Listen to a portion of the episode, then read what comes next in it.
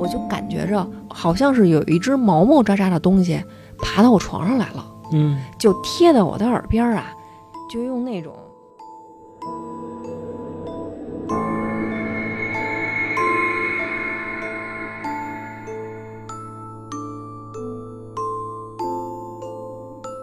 刚说完啊，这窗户啊突然开了一下，就关上了。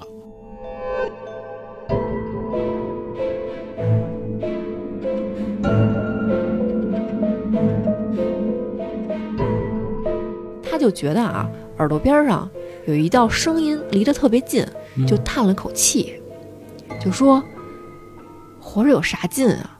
你也一块儿死了吧。”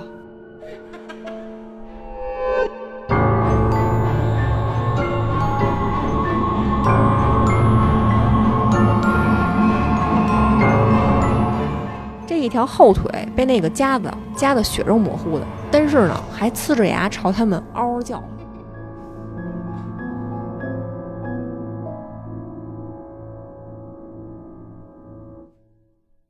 Hello，大家好，这里是灵异话茬儿，我是老何。小月，这个是咱们二零二二年第一期录的灵异节目，是吧？对，春节后上的第一期灵异，事隔这个春节一直没有录节目啊，不太适应了，啊 是懒惰了，插着这个设备啊，就觉得浑身无力。对对对，这个录音起来啊、也没那么得劲儿了。嗯，看来这人啊、还是不能歇着啊。现在这录音啊，就想躺着看电视。哎呀，但是啊，广大听友一直对咱们呼声很高，是吧？嗯，说这个不听咱们灵异睡不着觉了，啊嘿，这个生活都不行了，嗯，便秘啊歇那么多天了，还不干活？啊！行吧开始吧，啊，开始吧啊！话不多说，小月第一个，我先给大家讲一个，就是前两天一个听友分享给我的故事。嗯，这事儿啊，就发生在过年的时候嘿，啊。咱这听友啊，去年年底，二零二一年十二月份的时候刚结婚，嗯南方的一个二线城市啊，一个小伙子，在他们当地呢办了一个挺盛大的婚礼，新娘子也挺漂亮的，未来美好的日子在向他招手啊啊！结完婚之后，没过多长时间，这不是就新年了吗？在他们当地啊，有一个习俗，过完年三十儿，大年初一的早上要去祭祖。这个祭祖是怎么着呢？不是简单的上这个祖坟里啊，给先人们、给这些祖先们扫扫墓，是吧？那个除除草、插朵花儿什么的，放鞭炮啊，啊。他们那儿祭祖的方式是，真的啊，好几个大老爷们儿扛着那种大挂鞭，嗯上他们的祖坟里放鞭炮去哦，啊。这是他们当地的一习俗。这个挺有特色的，对对对，说他们扛的那个大挂鞭啊，小十米哦，啊，就是好几个大老爷们儿就扛着去的，反正得且放一阵子呢，就噼里啪啦、轰隆轰啷的，反正很热闹。大年初一干的事儿，呃，祖坟里躺着他奶奶，嗯。他跟他奶奶啊打小感情非常非常好，他几乎可以说是让他奶奶亲手给带大的。嗯。啊，奶奶大概在他上大学的时候就去世了，哇哇哭了好几天，心里头很难受。但是也没办法呀，老人岁数毕竟大了，也算是个喜丧。这回呢，他刚新婚嘛，刚结完婚，又碰上过年去祭祖的事儿去，就跪在他奶奶这个坟前呀，跟这个老人唠叨了几句。哎，您看我这也结婚啦，是吧？过两年呀，给您生一重孙子，您在底下就放心吧。嗯，叨唠叨唠这么几句话，就开始啊点这挂鞭，哐哐哐搁那儿放，震耳欲聋啊，嗯 是吧？可想而知的，想了很久，这个祭祖的仪式才算完。等到回家之后啊，进了他们这个院门儿，哎，说掸掸土呗，身上都是那个火药的那个味儿，还有那个粉末，拍拍。然后呢，随手这么一揣兜，就发现啊，兜里头有一张碎纸片儿。哦，拿出来一看呢，发现啊，是那个挂边上烧剩下的包装纸，嗯。上面写着啊好多吉祥画，画着那种什么这个大胖娃娃、嗯。大鲤鱼什么的，嗯。写着吉祥话什么的，一般都是啊恭喜发财嗯。啊平安顺遂，什么这个年年有余这样的吉祥话、嗯，春节快乐。啊，，对，就类似于这样的话。他掏出来的烧剩的那一点包装纸上就有俩字儿，恭喜。嗯咱这听友啊就跟我说，说你说这是不是我奶奶给我的一句祝福啊？嗯，那我能说啥呀？我说那肯定是啊，是，你奶奶肯定是泉下有知，是吧？听到这个好孙子的好消息了啊，替你高兴嘛。这就是咱听友过年的时候给我分享的一件事儿。他们这个仪式挺有个性的哈，弄挂鞭。其实一般人祭祖啊，生怕打扰到祖先，都是能怎么安静就怎么安静。其实你看那个每次去那墓地什么的，其实声音都特别小，包括说话声音都变小了。悄悄的，嗯之前咱们不都是流传着一传说嘛？说过年为什么要放炮啊？嗯说这个为什么要叫过年呀？说年是一个怪兽嗯啊，他不是就怕这个炮竹的声音吗？嗯，放炮呢要把这个年给吓跑，所以叫过年嘛，嗯就驱邪的。对过这么一关，说叫嗯，反正他们这个仪式啊，挺有个性的。是他那个恭喜啊，不好解释。我觉得是巧合，就是赶上了，要不然他奶奶给他托个梦不就完了吗？干嘛这个行为那么隐晦啊？是吧？他奶奶呀，给他换一张纸，换一发财，不也挺好的吗？对对对，来点实际的是吧？对，行，我再分享一个故事啊。哎，这故事啊是咱们一听友给咱们分享的嗯啊，一个小男孩儿，其实也不是小男孩儿了，他现在啊小四十了，也就是三十多岁嘛。他是跟你们一样大的小男孩儿呗，真把自己当个男孩子。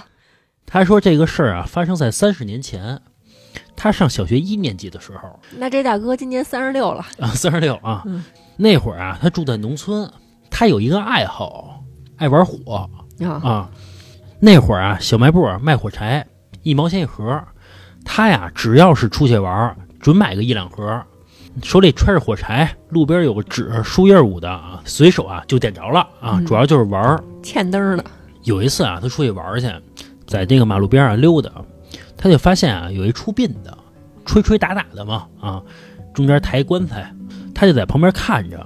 他等这些出殡的人啊走了之后啊，他就发现地上啊全是纸钱儿，嗯，他高兴了啊，他就开始捡烧纸钱儿啊，啊，他就把这些纸钱啊搓成一堆儿，然后就开始点着玩儿，开始烧。就在他玩的时候啊，他就发现身后啊站着一人，嗯，一动不动啊，就看着他。这时候他吓了一跳，起身就跑。他为什么跑呢？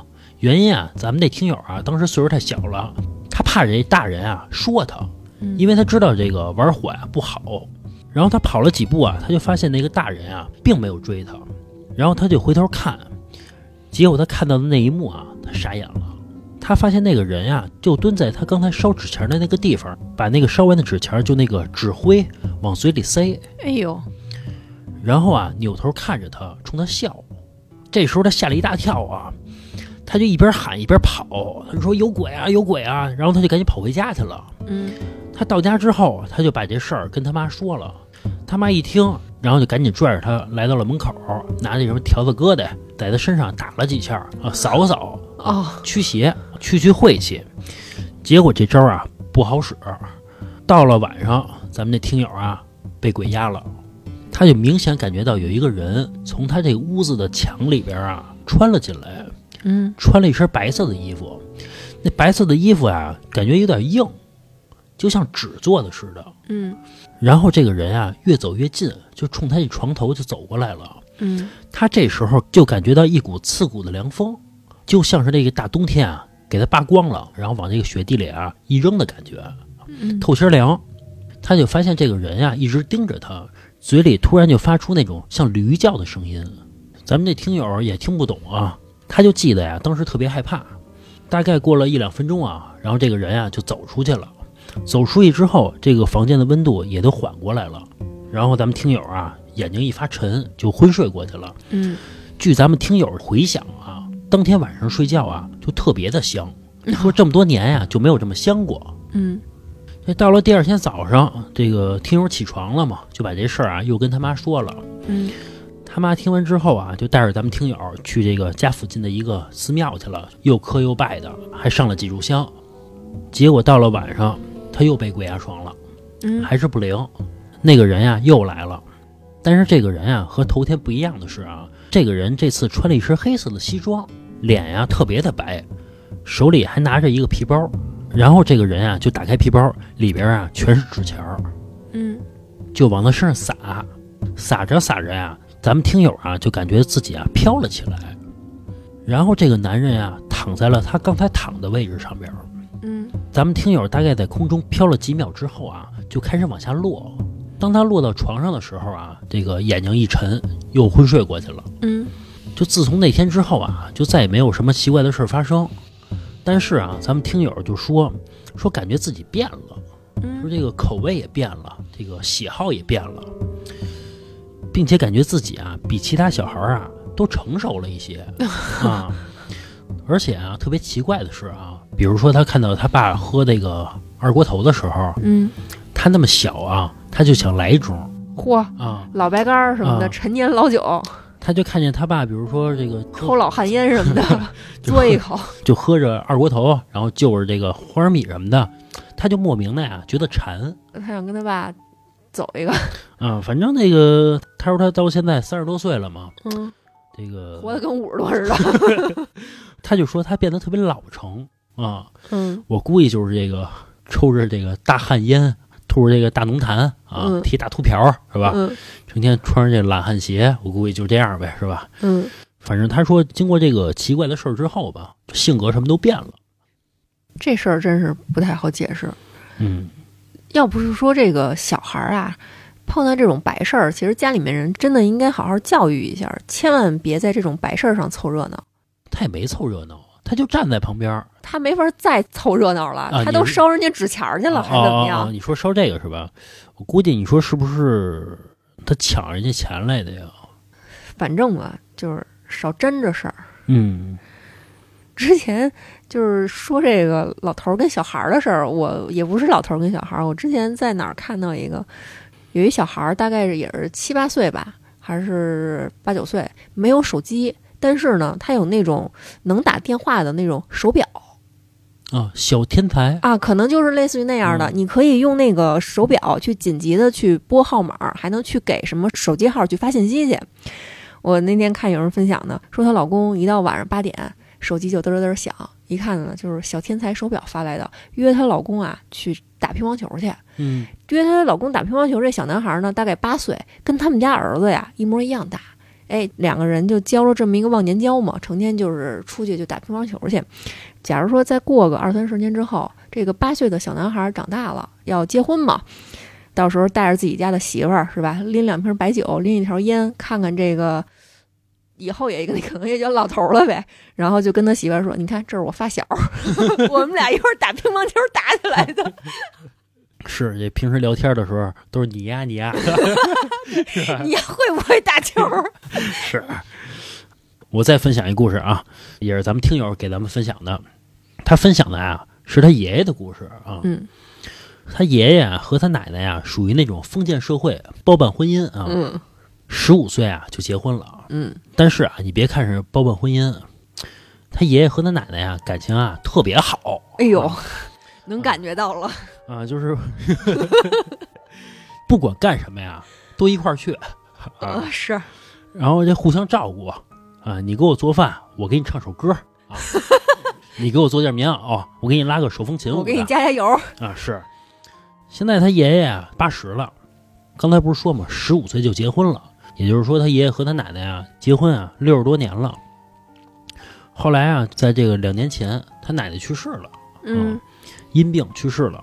就在他奶奶啊刚去世第三天的时候，他爷爷躺在床上睡觉，这时候啊，他就明显感觉啊有人帮他盖被子。嗯就过了一会儿啊，他爷爷还听到啊有人上厕所，还有摁抽水马桶的声音，最后啊还能听到走路的声音。所有的动作啊跟他奶奶特别像，嗯，尤其是这个走路的声音。为什么呀？踢里秃噜的。对，首先啊踢里秃噜的，他奶奶啊走路啊塌了地嗯，还有一个呀，他奶奶那拖鞋呀滋儿滋儿的啊啊，就是那个里边灌了水的那个声音。就这时候啊，他爷爷就觉得，哎，他奶奶回来了，嗯就喊了一句“秀儿”，啊，啊，他奶奶估计叫什么秀儿啊，香秀。嗯，就刚喊完呀，这声音就停了。这时候他爷爷就哭了，然后就一边哭啊一边说秀儿哎，：“嗯，秀儿哎，呃我知道你回来了，就没想到啊，你都走了还惦记着我。就哭完之后啊，他爷爷就说说走吧啊，到那边啊等着我去，嗯等咱俩到那边啊继续在一块儿，嗯咱们呀继续好着。嗯刚说完啊，这窗户啊突然开了一下就关上了。嗯然后他爷爷啊，第二天就跟家里人说：“我估计啊，该找秀去了。到时候啊，你们别伤心。嗯”然后啊，还把家里这个事儿啊都安排了一遍，就妥妥当当的嘛。嗯，这时候家里人就跟他爷爷说呀：“您别瞎说，这个您还长命百岁呢，是吧？嗯，别说这种丧气话啊，您啊且活呢。”结果啊，没过俩月，咱们听友爷爷啊去世了。嗯关键一个去世的原因啊，也没有什么原因，就是突然一宿就睡过去了。啊，咱们听友觉得这个事儿啊挺奇怪的。嗯老两口儿感情不错，感情挺好。嗯，咱们不也听到过很多这种故事嘛？一个逃离走了，另外一个就跟上去了。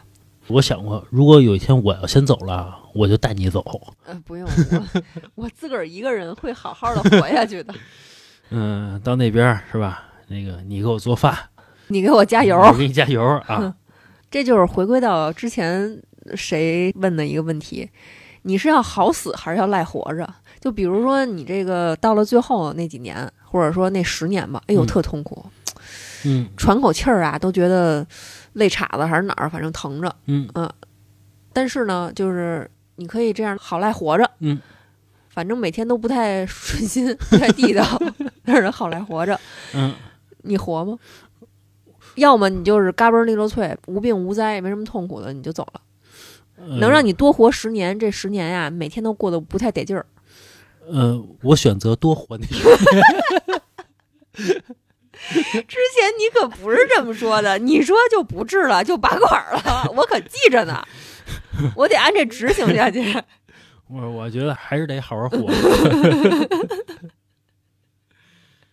就宁愿每天躺在床上，哎呦，我操他妈，哎呦，宁愿这样也得活着。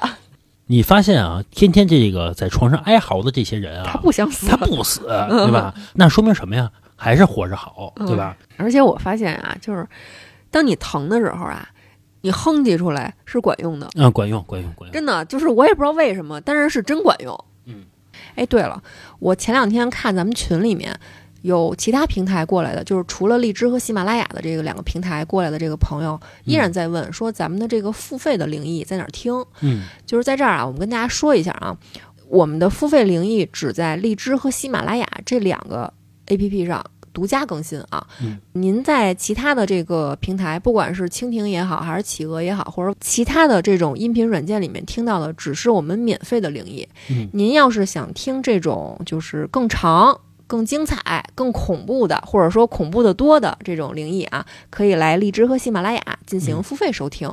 对，还有啊，跟大家说一下啊，大家可以关注我们的微信公众号，就是华晨 VIP 啊。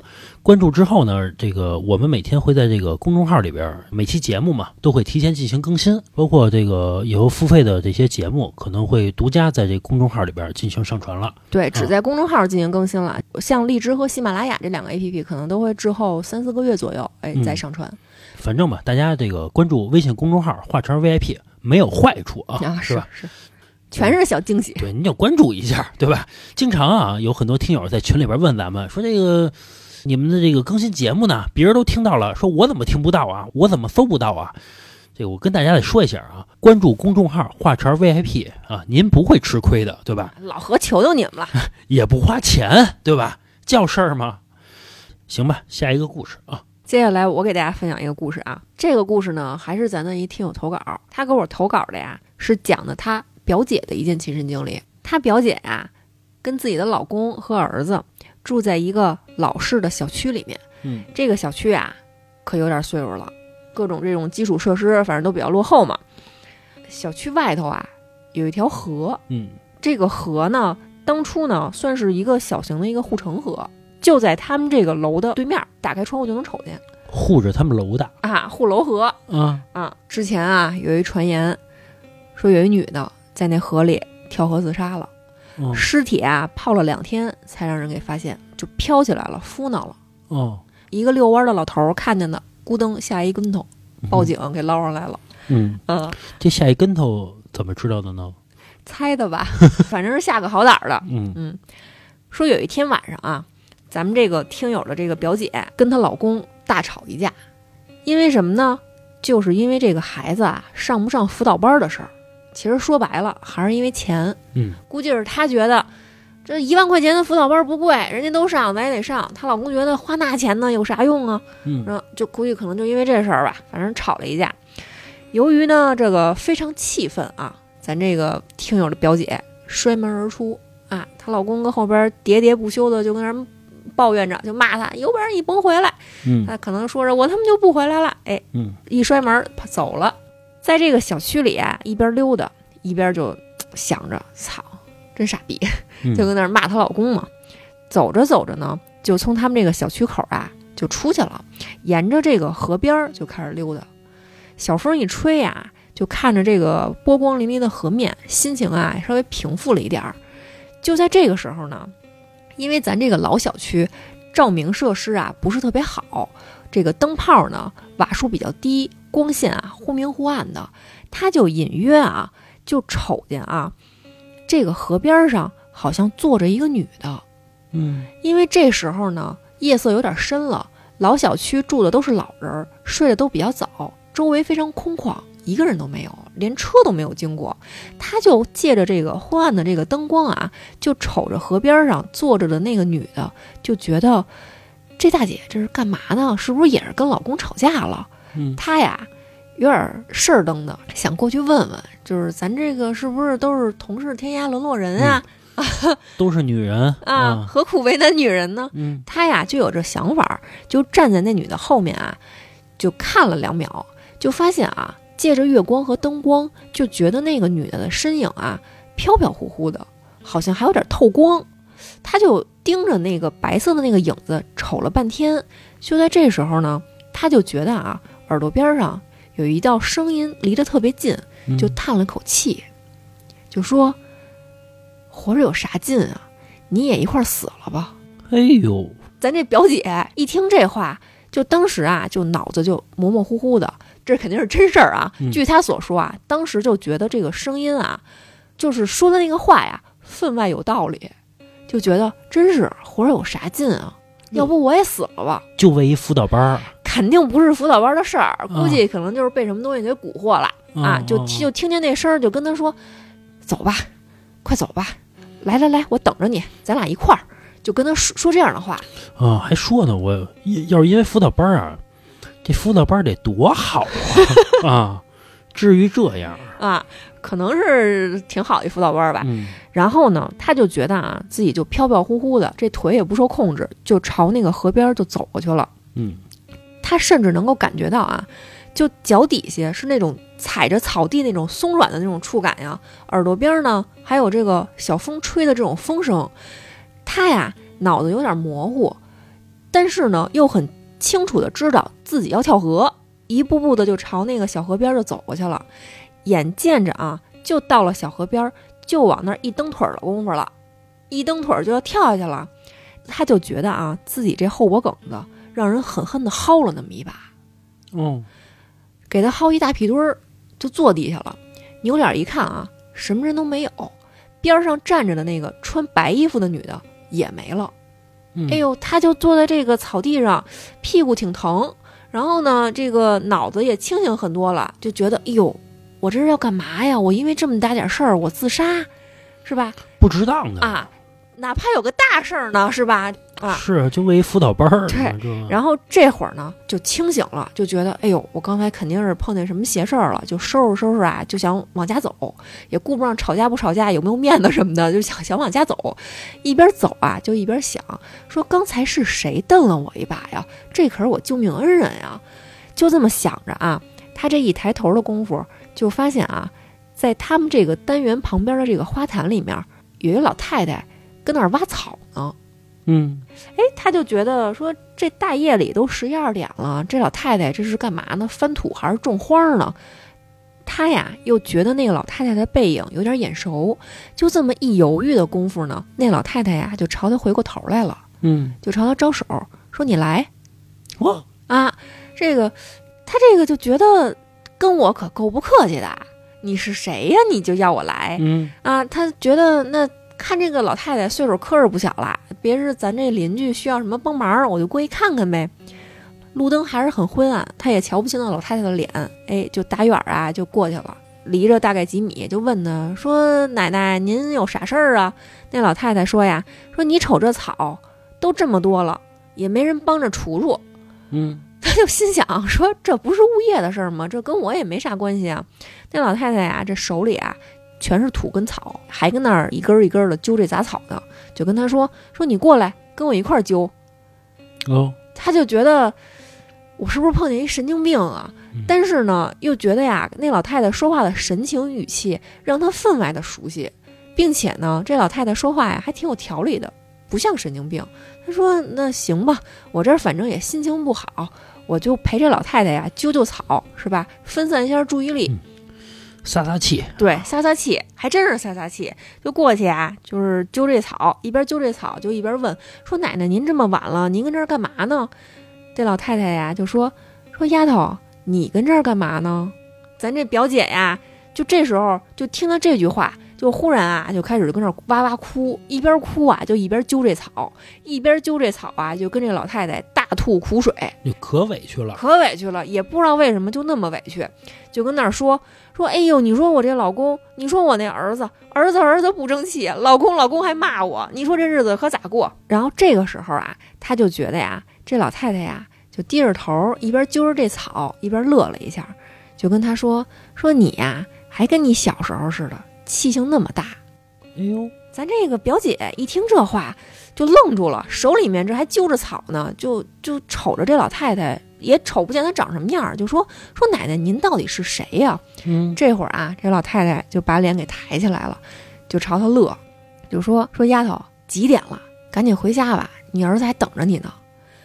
他就借着这个月光啊，就瞅着那老太太那脸，看着啊，就是一正常的一老太太，啊，也没有什么鬼了邪的，也不是说看着特吓人、惨白的一张大脸，但是呢，就觉得这个看起来普普通通的老太太，让他觉得特眼熟，一时半会儿呢，又想不起来是谁关键这老太太呀，还老故弄玄虚的啊，啊，神的乎的。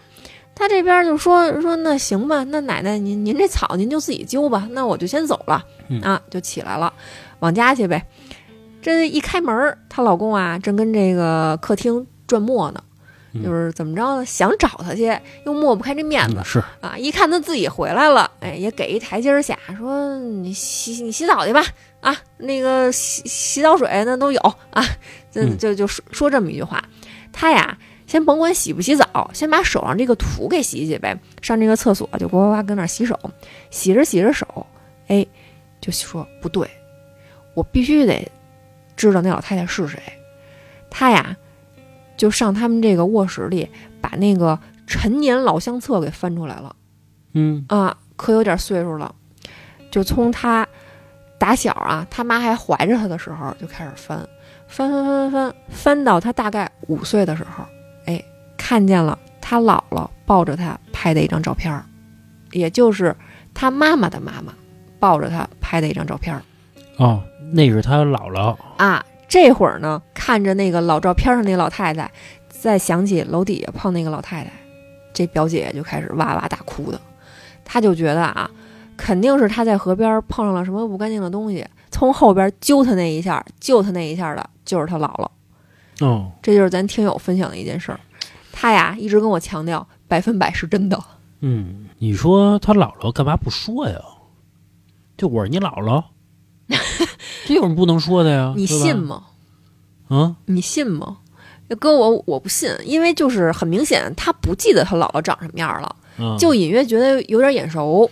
然后待的好好的，突然出出现一老太太说：“嗯嘿，我是你姥姥。”你可能会说：“我是你姥姥。嗯 是最关键的啊！我还是觉得这个不值当的，就一补习班儿是吧？得多好啊！啊”，他肯定不是因为补习班要自杀，只顶多是因为补习班吵架了，出来转转，被这个邪性的玩意儿蛊惑了。啊，哎呀，差一点儿啊！他姥姥要不出现啊，死了。对，啊说出去啊，就因为这个补习班儿，补习班的事儿，你说这个人家她老公啊成千古罪人了。啊，我觉得啊，首先这个故事啊，告诉咱们啊，不要跟这个孩子呀生气。一个补习班啊，也改变不了他的命运。所以我觉得人家没跟孩子生气，啊，是是人家跟老公生气了。是，就主要这个源头还是孩子嘛，对吧？嗯这孩子要是什么都品学兼优啊，什么都大队长啊，五道杠，这个还用给他报补习班吗？可能也就不报了，对吧？人家不都说吗，你的孩子呀，要长了大翅膀是雄鹰，你就让他飞，但是呢，你就要接受你够不着它。嗯，如果你的孩子天生就是小翅膀，就是一个小家巧儿，你就要接受他飞不高，但是呢，天天能在你周围转悠。嘿，这家伙这话深了哈。不是，其实就是嘛，就是无论这个孩子他未来能发展成什么样，他很优秀，他势必就要远离你。你不可能说这个孩子考上哈佛啦，然后考上斯坦福啦，然后清华北大五的，然后每天什么做研究，这个那个，这这什么这逼那个的吧，然后还每天对你承欢膝下的，那不可能。你一年见他一面，他给你打一电话，你都觉得太难得了。你这孩不不至于啊！你说那是主席，不至于。咱说的就是这个，你说的就是平时挺忙的意思，对吧？咱都不用说你的孩子有多优秀，他只要是但凡有一颗这个上进要好的心，嗯他来一大城市，来一北京，他无非就是逢年过节回趟家，嗯，是，过年的时候跟家待七天，是吧？嗯然后就走了。你这一年，你都一年到头你都见不了他几回。嗯，但是你你这孩子要是说呃从小啊街坊亲戚的是吧？这孩子长大了能有什么出息啊？看看个大门儿什么这个这个干嘛？嗯你甭说甭管他看大门不看大门的，他看完大门，天天下班啊，他能见着他爹妈，嗯，一定是。因为啊，他也 他也去不了别处，是吧？所以嘛，就是说这件这世上所有的事儿不可能都是两全其美。你又想要你这孩子，就跟说这老公似的，你又想让他挣钱，嗯又想让他天天呀六点下班到家陪你，那是不可能的。嗯，这六点到家下班陪你的呀，他在这个事业上啊，没可能没什么进取心。你说是不是，老何？是是是。就看你怎么抉择了。总之啊，这个咱是一鬼故事啊，咱是鬼故事这个这栏目啊鬼故事里也有人生哲理。啊是，其实我觉得挺害怕的。你你想，因为你想啊，你大晚上的一个人去河边，看见一女的半透明的 坐在这河边上边儿，你说你能不害怕吗？是吧？关键是啊，丫还特孙子啊啊，在旁边说：“活儿有啥劲啊？走吧，走走走走吧。你说啊，还害你！你说嗯这个操，这叫什么？这叫畜生是吧？邪性玩意儿是吧？反正不是个玩意儿。啊，行，接下来再给大家分享一个听友投稿啊，他分享的是自己姥姥姥爷一件亲身经历，嗯，说他姥爷家里啊成分不好。哦。啊，年轻的时候呢是叫富农，哦，地主。没到地主那阶级，哦，但是呢，肯定也是让人勺到的那么一个这个，嗯。啊，这个背景吧。这个富农啊，我理解啊，就是现在的打工者混得比较好的。别瞎理解。啊，打工者里边的一把手啊，然后呢，他姥爷啊有点文化，并且呢，对于这个政治风向呢，人家把握的非常正确，人早早的就参加工作了，还入了党。哦，他姥姥家呀条件更好，是地主，嗯正经的这个大家闺秀，有文化，从小读书，后来呢还在这个小学里面教语文哦，啊，可想而知嘛，就是因为这个条件，当年啊在这个特殊时期的时候非常惨，被打击的。是，当时呢，这个领导啊就找他姥爷就做工作，就说呀，你只要离婚，跟他姥姥划清界限，咱这边呢，你的工作啊一切照旧，不用受他姥姥的这个牵连。嗯老爷子呢比较刚，哎，是条好汉，拒绝了，说、我跟我媳妇儿啊感情不错，嗯啊，我们这个养了三个儿子了，是吧？我们这个不会离婚的。所以呢，因为这种情况，他姥姥跟他姥爷年轻的时候啊，吃过不少苦。说虽然吃了不少苦啊，但是呢，这两位老人的感情非常非常好。说有一年啊，大概在他姥姥三十多岁的时候，他们家碰到了一件邪事儿。这邪事儿是怎么着呢？就是有一天早上起来，老两口肯定在一张床上睡觉啊。那时候还不是老两口，三十多岁嘛，在这个小两口在这个一张床上睡睡觉啊。睡到早上起来，他姥爷先醒了，醒了之后呢，就发现啊，嘿，家伙自己这大胖媳妇儿还跟旁边睡着呢。嗯啊闷闷的，啊，睡得闷闷的，这推了推，哎，没醒，又推了推，还没醒。哟，说这是咋回事儿啊？莫非还活着啊啊？然后就是呼吸啊，非常平稳。嗯然后呢，能够感觉到这个人啊是在睡着觉呢，嗯，然后感觉还特安详，但就是醒不了嗯啊。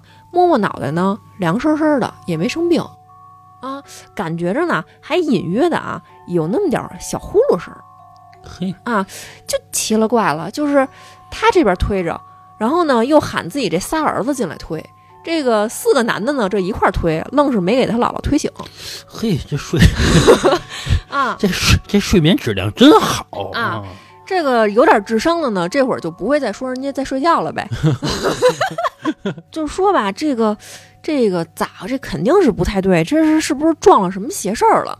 但是呢，他姥爷这人啊，信奉共产主义啊，信奉党，他觉得这这哪有这个鬼神之说呀？嗯他是坚定的这个唯物主义，就觉得这事儿不可能，嗯就想着呀，拉着他姥姥上县城的大医院什么的，卫生所什么的，咱先瞧瞧去。瞧了半天没瞧明白，嗯当时的这个医疗条件呢也不是那么先进，就说这人啊没毛病，可能就是困。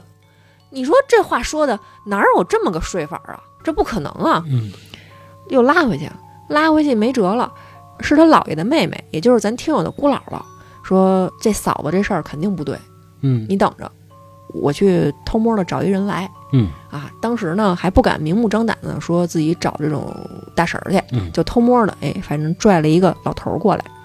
这老头儿啊，看着啊能掐会算的，反正看着就像骗子。来了他们家之后啊，就在他们家这个各个方位里面转了转，拿了一个小毛笔似的一东西，就在这本上啊，描描画画，写写描描的吧。嗯，不知道跟那儿计算什么呢。算完之后啊，就跟咱听友的姥爷说，说你们家这个后山上啊，有一个这个叫搂兔子的、搂野兔子的那么一陷阱哦啊，你去那儿看看吧。你啊，搂着一个黄鼠狼啊，那黄鼠狼那腿啊，快让那个夹子给夹烂了，你赶紧给它放出来，要不然啊，它不会放过你们家的哦啊。这个他姥爷一听这个，就当时啊就想给这人打走，嗯就觉得你这绝对就是骗子，还是他姑姥姥千恩万谢的说说行行行，我们现在就去看看去。这个好说歹说的给他姥爷劝下来了，没跟这个先生动粗，哎，就规规矩矩的给人请走了，还给了不少钱。然后呢，就上这后山去瞧了瞧，这个陷阱上面啊，本来搭着好多这个枯草，这会儿啊已经没了，很明显呀、就是真的有猎物掉进去了。嗯当时他姥爷呀都惊了，赶紧着就冲过去一看啊，就发现啊，这个小洞里面有那种搂兔子的那种夹子，真的搂着了一只黄鼠狼。嗯这黄鼠狼呢，气性挺大的，这一条后腿被那个夹子夹得血肉模糊的，但是呢，还呲着牙朝他们嗷嗷叫唤。嗯他这个姑姥姥一看见这个，就是啥也别说了，就是戴上那个大棉手套子，怕这黄鼠狼咬他，就把那个夹子啊给打开了。打开之后呢，这黄鼠狼啊特横，也没急着跑，就先窜出来啊，就甩了甩自己全是血的那个腿，就开始啊就蹲那儿舔自己那伤口嘿啊。当时呢，他姥爷一看这个啊，就想拿一个笤帚就给这黄鼠狼打一边儿去，就觉得这玩意儿。反正村里都说这东西不好，你是在我们家后山待着，那肯定不行啊。还是他姑姥姥给拦下来了，没让他姥爷去打这黄鼠狼。嗯然后黄鼠狼跟那儿舔了舔自己这伤口啊，他姥爷就说当时啊，就甚至能够感觉到啊，那个黄鼠狼脸上好像有人的表情似的，就恶狠狠地朝他们俩瞪了一眼，然后就一瘸一拐地跑了。跑完之后呢，他姥爷跟他姑姥姥就绕了一圈，从后山上又绕回来了。绕到这个里屋呢，就发现呀，他姥姥还跟床上跟那儿睡着呢。他姥爷就说说你你说你找这这玩意儿这神了鬼了，这不都是骗人的吗？这不也没好啊嗯，开始埋怨人是啊吧？啊埋怨人。然后他姑姥姥就说说那要不咱再等等是吧？你这吃药还得多吃几次呢。哪儿那么快啊？对，，没有这见效这么快的。说那咱就等等吧。等到当天夜里，他姥姥真的醒了嗯啊，就跟睡了一场大觉似的，哎，如梦初醒的。这醒了之后啊，精神状态奇好无比，红光满面的，啥事儿没有。醒了之后呢，就开始就跟家里人说啊，说我睡着的这段时间啊，这家里头发生了什么事儿，我都知道。哟，啊，你们拉着我去医院，你们找那什么老头儿来家里这转悠，这什么的我都知道。还有你一开始什么摇晃我，然后在我这个旁边急得转磨，是吧？没完没了了跟那儿溜达，这我都知道。但是呢，我听得见，动不了，说不了话，啊这不就是被鬼压床了吗？反正就是这么一个状态。然后呢，就跟他说，就在下午的时候啊，我就感觉着好像是有一只毛毛扎扎的东西爬到我床上来了。嗯就贴在我的耳边啊，就用那种听着啊，就不像好人的那种声音，嗓音非常非常尖，就跟我说说你们这家人啊，真他妈够孙子的，青天白日的，朝天大路啊，你弄个陷阱，你坑老子是不是？就听见那东西跟他说这么一句话，说完之后呢，他这边啊正害怕呢，哎，那东西就接着说说幸亏你们丫头的啊还有点良心啊，没让老子死那坑里。这样吧，我看你们家也不像什么坏人，我呀保你到六十五岁哦啊，我跟你的缘分也就到这儿了。六十五岁之后咱再说，就说了这么一句话。说完这一句话之后啊，他姥爷作为一个非常非常坚定的这个唯物主义者，这时候啊也吓得一句话都没说出来，就嗯觉得这事儿啊属实有些太诡异了。嗯后来呢，过了若干年啊，就过了这么多年，他奶奶一直啊身体非常健康，他爷爷比他奶奶呀身体还健康。但是果不其然，就在他奶奶六十五岁的时候，他奶奶呀就出了一事儿。这事儿呢也特邪性，是怎么着啊？就是突然有一天啊，这个鼻子里面的毛细血管儿就破裂了。嗯流了特别特别多的血，说去医院光止血啊，止了一个小时。哦这病啊，我都没听过的，但是呢，就是真真切切、确确实实的发生在他姥姥身上了。说这个医生当时就拿着镊子夹着纱布就往鼻子里面塞，好不容易才止住血了。他姥姥在此之前身体一直特别好，但是自从那次鼻子的这个毛细血管破裂之后，什么心脏啊、血压就都出问题了。在接下来的二十年，也就是说，他姥姥六十五岁到八十五岁的这二十年里面，在医院看病占据了大半的时间。经常啊，就是刚出院，到了夜里啊就不行了，就得又打幺二零拉回医院去抢救去。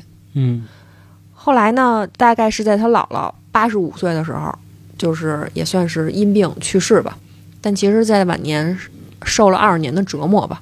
这件事儿呢，他就给我讲的时候啊，我听着其实我也不太好评论。我觉得这事儿确实挺邪性的。嗯。但是啊，这八十五岁啊，也算是喜丧，是吧？啊，对，算是喜丧了，这个黄鼠狼啊，招不得。没完了啊。这你到六十五，然后还报复我，没完了啊！反正就是不知道说这句话是什么意思，也没准儿说他是不是就是头六十五年我保佑着你，嗯然后六十五年之后就是我就不保佑你了。啊，我不管你了。对我就不管你了，你爱怎么着怎么着吧。我觉得不一定是说这个六十五岁之后，他来报复他，才让他生这么多病。嗯，我要是他姥姥啊，你告诉我六十五之前你不是保着我吗？我就玩命造，那个不睡觉活到六十五也够了。啊，蹦迪去啊，晚睡早起啊，抽烟喝酒，我就造。反正你说你保着我的，说话得算数嘛，是吧？他姥爷啊，差点打那个大仙儿，那大仙儿也挺无辜的，你请我来的，嗯，我帮你破了事儿了，你还打我你，还要打我哪儿说理去？啊？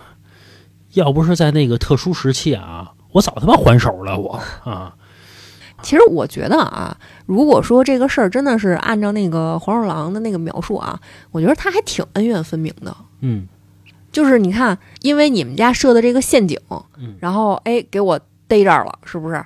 逮这儿之后呢，比如说我让你姥姥昏睡不醒嗯啊，你这几天你就甭醒了，你就跟个植物人似的了。嗯但是呢，哎，你又听劝，你给我放了，放了之后呢，行吧，放你们全家一条生路，我再保佑着你一段时间，保佑着你到六十五岁。六十五岁之后呢，哎，我就不管你了，哎，你就你就爱怎么着怎么着吧，一切都是你自己的这个命数了嗯，讲理，啊，讲理。嗯，这个道义有道嘛，是吧？我真觉得，就这世界上的所有的事儿啊，只要讲理嗯，就好办，嗯就怕呀玩混的，他不跟你讲理。啊玩那混不吝的啊那就没办法了，是吧？是，行吧，行吧，就到这儿吧。这这期时间也差不多了啊。在这个节目最后啊，我们再打一广告，是吧？我跟小月啊开了一个家庭猫舍，主要是啊繁育这个德文卷毛猫啊德文卷毛猫。这个德文卷毛猫啊，大家可以搜索一下啊。不掉毛，关键是啊不掉毛啊。对，这个小精灵是吧？猫中狗，非常非常粘人。这个如果您有这个嗯想养一只猫的这个计划呢，可以考虑一下德文卷毛猫，因为我觉得这个掉毛这件事儿确实是养宠物一个非常大的一个烦心事儿啊。如果说您想养猫，并且呢又想养德文卷毛猫，可以考虑一下我们家。对对嗯，您加这个老何的微信就可以了。对对对，我再次跟大家说一下啊，这个德文卷毛猫这个价格啊，虽然不是特别贵，但是啊不便宜。如果说您的预算只是这个三五百块钱，那这个预算可能是不够的。呃，我们这个猫的价格啊，一般啊是五千到一万五之间，大概是这个价格呗，是吧？反正吧，如果说您想养一只这个德文卷毛猫，可以找我们，好吧？行吧，这期节目到这吧，拜拜。